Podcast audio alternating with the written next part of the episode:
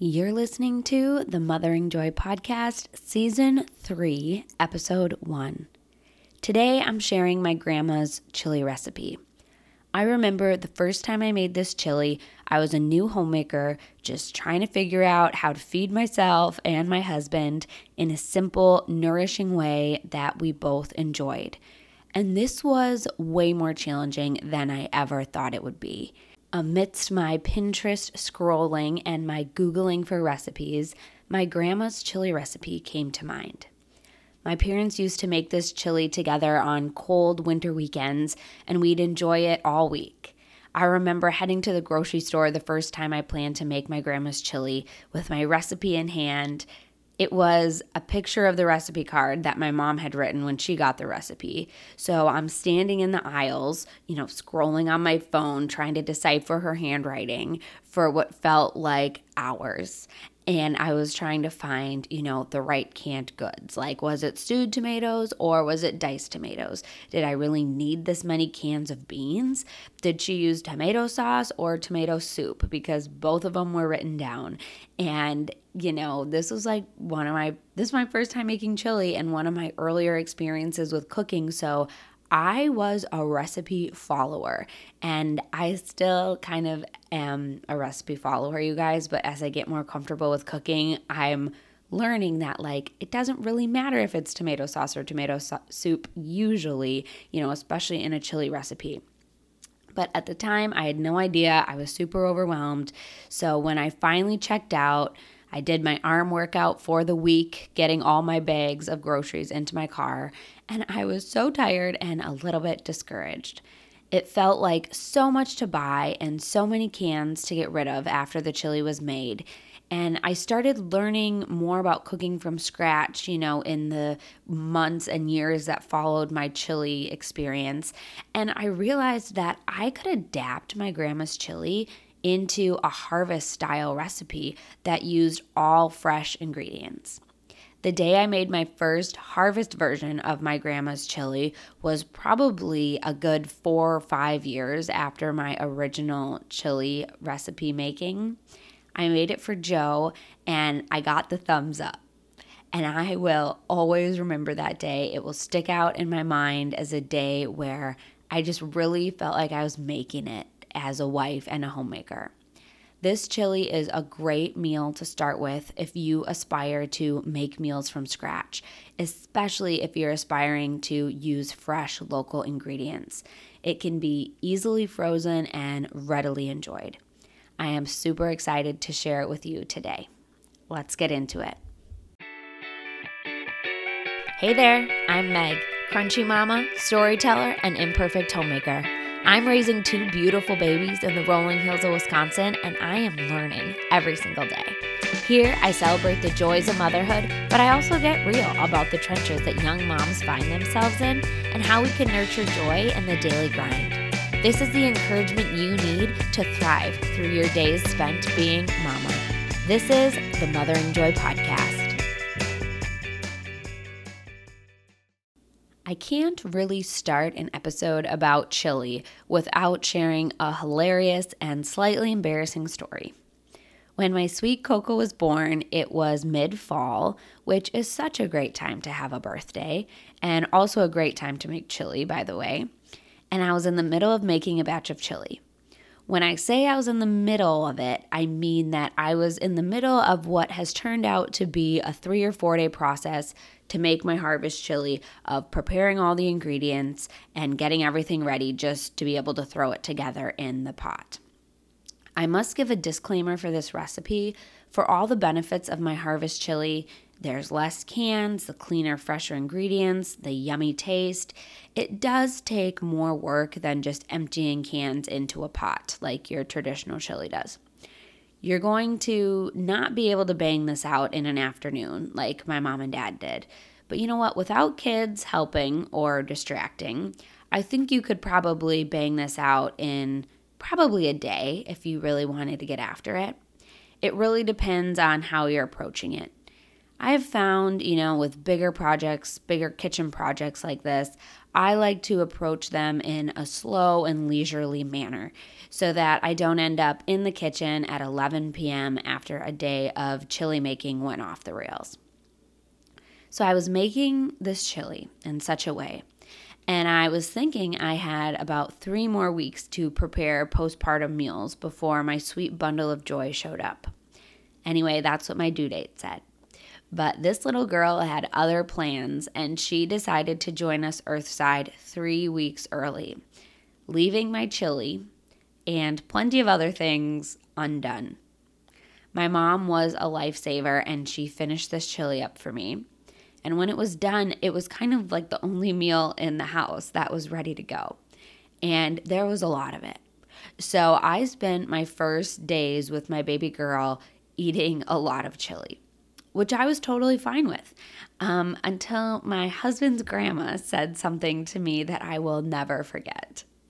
In Coco's first few days of life, she was a gassy little thing. Like, she smelled. I kept thinking she had dirty diapers, but it was just toots, and they were just stinky, like this precious little thing, and just smelled so bad. And I was like sharing how confused I was about it and how gassy she was. And I just didn't know why. My husband's grandma said something to me like, Well, what do you expect when you're eating so much chili?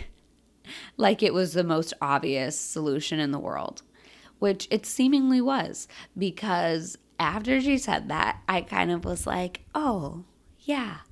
And I didn't eat chili after that and the toots ceased. She was not a smelly little friend anymore. She just, you know, had normal gas, and it was the chili.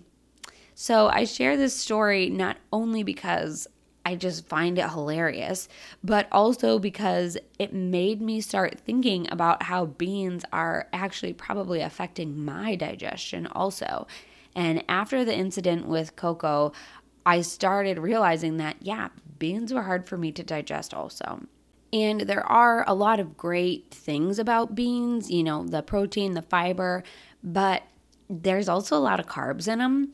And I just have found that I do better without, especially because chili for us is like a staple meal that I want to have prepared for weeknights. It's something we do eat a lot of, especially in the winter. So for me, this beanless version of my harvest chili is where I've landed as the meal that I want to have prepped and ready to go for winter nights. So I want to share with you a little bit about this multi step chili recipe because it's really not that bad, you guys. But I mean, you're taking all the fresh ingredients. Um, in the recipe, I have things labeled, you know, how many tomatoes you need, how many peppers you need, because um, you're really just taking these fresh ingredients and you're turning it into a chili, which is awesome, but also not something that is going to not require a little bit of work from us. So I do have my harvest chili recipe it's in the downloads of the show notes. So you'll be able to see the whole recipe there and all the components of it. But I just wanted to kind of run through it here so that you kind of had an idea of what you're getting into. When I make this chili, I like to start with the soup. Part of this harvest chili that I absolutely love is the homemade tomato soup in it.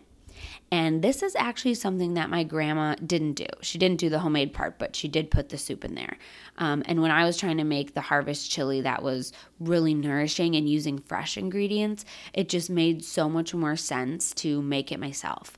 Soups are actually pretty tricky to find, like really clean ingredients. A lot of times there's lots of stuff in there that just is not necessary. And soup is super easy to make. Not to mention super nourishing because, um, you know, bone broth and chicken stock is something I'm always trying to get more of in our diets. So to throw some of this tomato soup into this chili was exciting for me because I'm a nerd about this kind of stuff.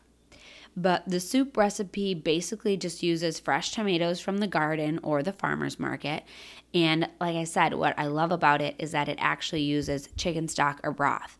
When I was looking for tomato soup recipes, I was super surprised to see that a lot of them actually didn't even use broth in them which is interesting to me because broth is super nourishing. It's so good for our gut, and there's just so many health benefits to broth. So, to make a super yummy tomato soup without using any broth in it, uh, kind of seemed like it was just missing the point to me. So I found a really great tomato soup recipe that does use broth, and I adapted it a little bit so that it works perfectly in this chili recipe. And I always try to make more soup than I need for the chili so that I have some extra that we can just eat plain because it is so good. So while I'm in there with the tomatoes making the soup, I also like to just get the crushed tomatoes made also some sort of crushed tomato or stewed tomato is really kind of a staple ingredient in chili. And you don't really need to go through the work of stewing your own tomatoes for this recipe. I've found um, just throwing them in the food processor and crushing them up is really kind of all you need to do. I do like to drain the tomatoes after I crush them, though, just kind of like for a thicker, yummier soup. Um, so I'll just put them in a strainer and drain out all the like like liquid from them, so they're just a little bit thicker. This doesn't take a lot of time, um, but you know, you have the mess of the food processor and you have to cut up the tomatoes. So, if you're doing this in multiple days, I feel like you make the soup one day, you crush the tomatoes one day. Um, or you can do these both in one day, but they definitely go together. And then if I do them separately, I'll just put the soup in the fridge in mason jars. I put the crushed tomatoes in the fridge in mason jars.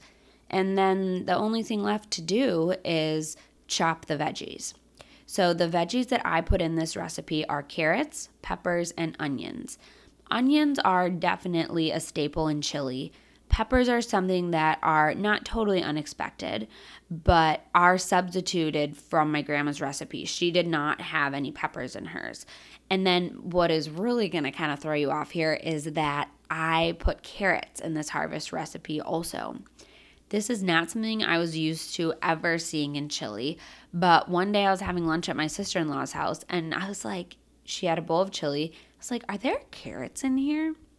And I was very intrigued. Um, they were super tasty.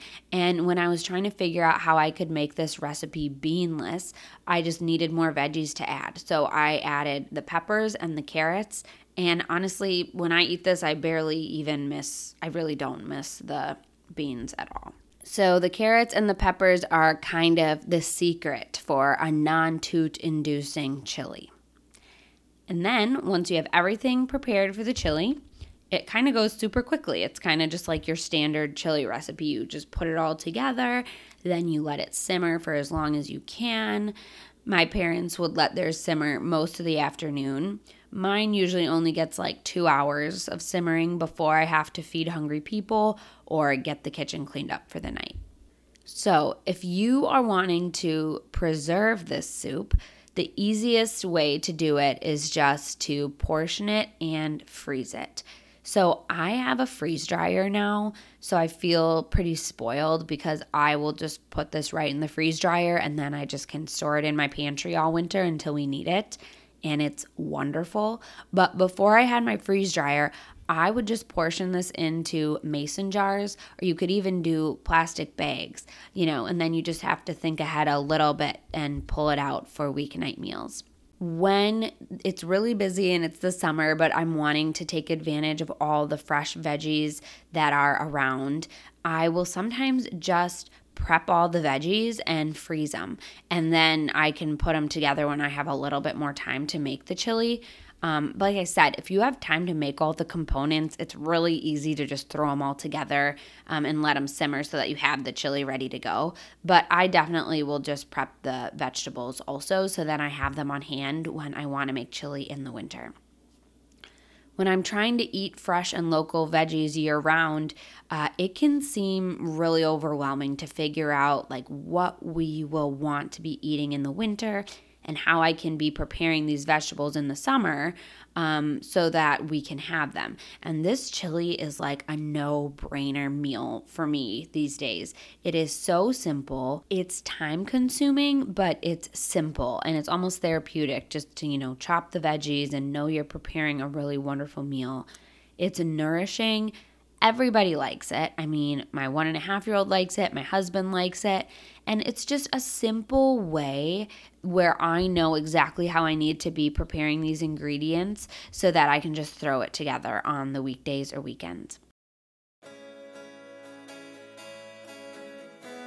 Something I will do with this chili, and you know, don't freak out here, is I will chop up some liver sometimes and I will add it in when I'm really trying to be good about our health and making sure we're getting super nourishing foods, liver is on my list. I've done a few episodes that have included why I'm obsessed with liver and why I think everybody needs to be eating it, but it can be tricky to eat.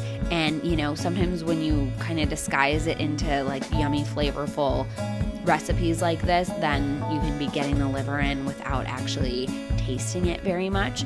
So I will try to do that, and that is actually included in the recipe as an option. But sometimes I just forget, or I'm in a hurry to get it done and I don't have it ready. So I am super happy that I have the grass fed liver capsules by Optimal Carnivore to supplement my liver when I'm just not really getting it in my diet as much as I would like to. These Optimal Carnivore liver capsules are on Amazon and I love that I can just add them to my cart super quickly and then portion them out. I take them every single day, and I think it's something that you should look into also. Get the liver capsules that I use by clicking the link in the show notes.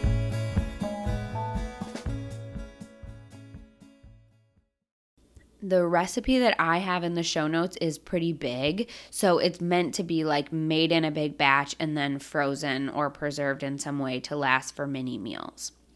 You don't have to be like me as a newbie and follow this recipe to a T. Feel free to skip the carrots. Um, something that I will do sometimes when I'm just making it for my husband for lunches is I will take out the carrots completely. I'll only do half of the peppers, and then I will put in like two quarts of beans also. Um, and then actually, what my husband's family does is they add noodles to theirs, and then, which I'd never done, but it's super yummy. And then top it with like cheese and jalapenos and some sour cream, and it's like super yummy, loaded chili. It's one of Joe's favorite meals. And like I said, I like to keep it lower carb by leaving out the beans and pasta for a weeknight meal, but super, super yummy if you add those things in. What I love about this harvest chili is that all these ingredients can be found at the farmer's market right now, which is great because I remember when I was first trying to you know, go to the farmer's market and come home and cook a meal, I was getting frustrated. Like I the recipes I was finding weren't didn't have veggies that were all in season at the same time, if that makes sense. Because, you know, okay, this seems like a no brainer, but like different veggies are in season at different times of the summer. And when I didn't understand anything about vegetables and how things are grown or anything, I didn't really understand that. So I was like going to the farmer's market. I was trying to find these ingredients and I couldn't find them, or I could only find a couple. And it was just a bummer. So, this chili recipe, all of it is in season and they in the Midwest anyways, they should be in season kind of like through September usually is what I can find at our farmers market. So if you're like really into it and want to get after it, like head to the farmers market this weekend. You should be able to find all of these ingredients if you live in the Midwest. And if you think it's a good idea, then maybe just bookmark this one and print off the recipe and save it for you know, midsummer next year when you're like really ready to get after it and prep some chili. If you are someone who is excited about cooking with fresh and local ingredients, like I was, but you're just not sure about it, like how to start, it seems overwhelming. I'm telling you, this is the recipe for you. You don't have to can anything, it's just a meal you can eat. It's super delicious. And I designed this recipe to be like a shopping list because I know that I just wanted to go to the market. I, was super like, ah, I'm at the farmer's market. I don't know. I'm trying to like, you know, convert my recipe from like, how many tomatoes do I need to make a quart of diced tomatoes? Um, and I was like, forget that. So I just started writing down, like, this is how many tomatoes I need. This is how many carrots I need. This is how many peppers I need. Um, so I'm not trying to be like a mathematician in my head at the farmer's market with both the kids running around and all this stuff to see and do. So if you try this recipe, please let me know if you like that because this is kind of my first recipe that I'm really sharing. Um, you know, I did share my breakfast sandwich recipe, which is near and dear to my heart, but this one just feels like I'm breaking into sharing some recipes, uh, which is fun and exciting for me, but I also need all the feedback that I can when I'm creating recipes for my family, they need to be pretty simple, they need to be nourishing, and they just need to be something that a husband who grew up eating meat and potatoes and a toddler are going to enjoy. And this recipe checks all those boxes for me. But I would be so thrilled to hear your feedback on it and see if it checks those boxes for you also. Thank you so much for listening to this episode of the Mothering Joy podcast and I will see you back here in two weeks for the next episode.